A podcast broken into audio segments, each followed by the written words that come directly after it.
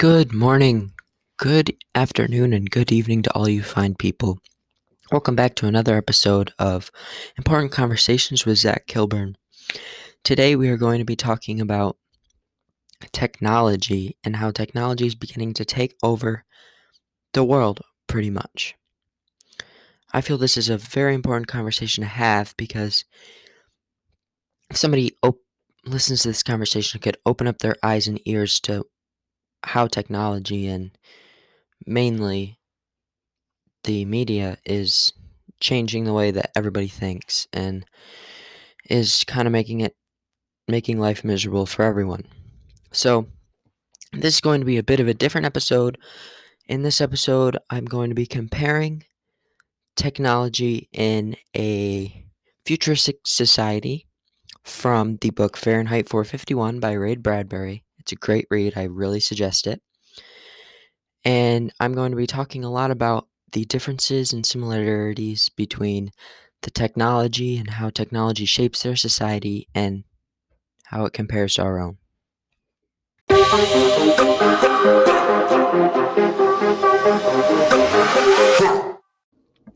All right, to start off this conversation, I want to point out that despite their I'm going to be mainly talking about the negatives to technology. It's obvious that there's many positives as well. It's just I'm mainly focused on how technology is shaping the way people think and live their lives and how that can be a burden to society as a whole.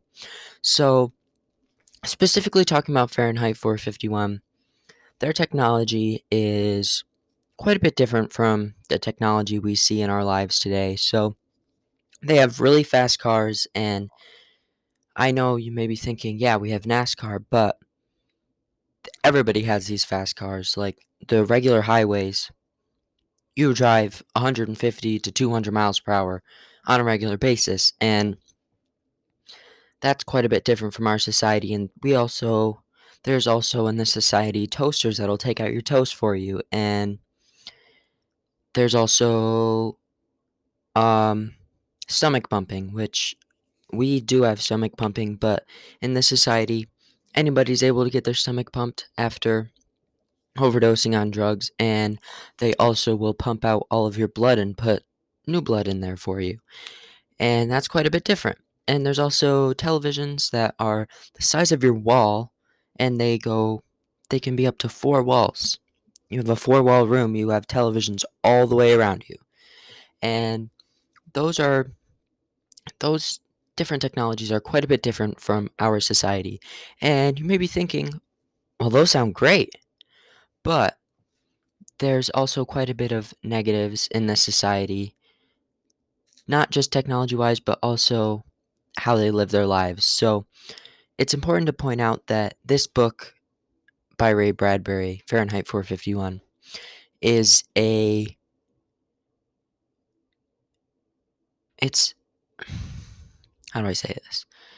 It's Ray Bradbury warning us on what our society might end up like if we continue to censor things, if we continue to ban books and take books off of the shelves, and if we continue to allow the media to control our lives. So, in this society, all books of any kind are banned. And if you are caught with a book, the firefighters in this society will come to your house and rather than fighting a fire, they will burn your books and start a fire. And you may think, what about your house? It's all burned down. No, there's fireproof homes, but in the same way that it is happening in our society today, people, the government, and other people taking away our books is a way that our history is being wiped off, wiped out of our minds completely. So, in this society, people don't remember how their country was founded. People don't remember the people that helped create their country, they aren't able to learn about those people because they don't have books that they need to learn about that. And because of all this, their people become not as accustomed to learning about different cultures and learning how you can offend somebody or something like that. So people aren't as used to being offended. So then, if one person's offended, it creates a big tension, which can lead to war. And ultimately, this book ends, spoiler alert, with a big explosion going off, which basically kills most of the planet. And this is a direct cause of people relying on the technology to live their lives and the technology controlling their lives because they, instead of being used to different cultures and different things happening, they instead are relying on the technology to shelter them from what's actually happening in the world. Which leads me on to my next point technology in our society today. Alright, so now to talk about our society. And before I start talking about this, it's important to point out that everything in our society is it's able to be reversed.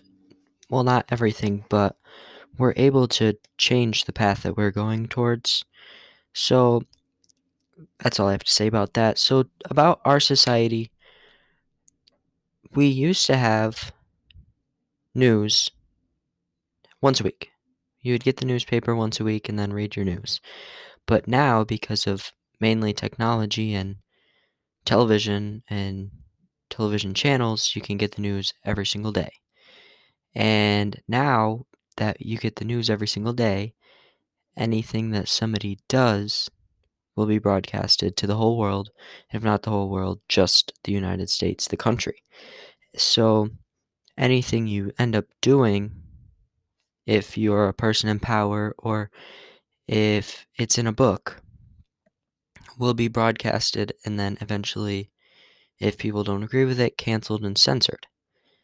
And that's exactly what Fahrenheit 451 is trying to warn us about that the canceling and censorship of books and people in our society will ultimately lead us to the society in Fahrenheit 451 the society that we have in Fahrenheit 451 is no place you want to live. And for most people, I would assume. I certainly wouldn't want to live there.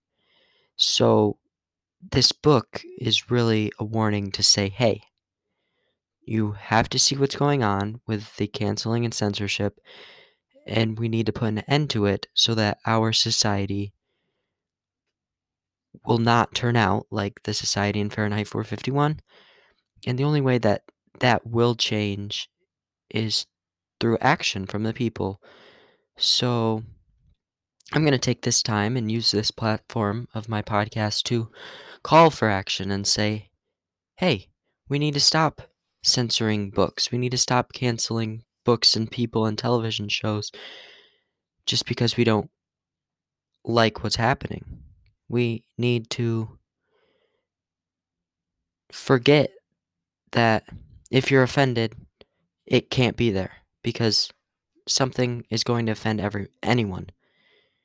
So all we need to do is just if you don't agree with what's in a book or in a TV show or that actor, you specifically don't expose yourself to that. Don't stop everybody else from being exposed to that because then our society will turn out a lot like the society in Fahrenheit 451. Thanks for listening to Important Conversations with Zach Kilburn. Have a great day.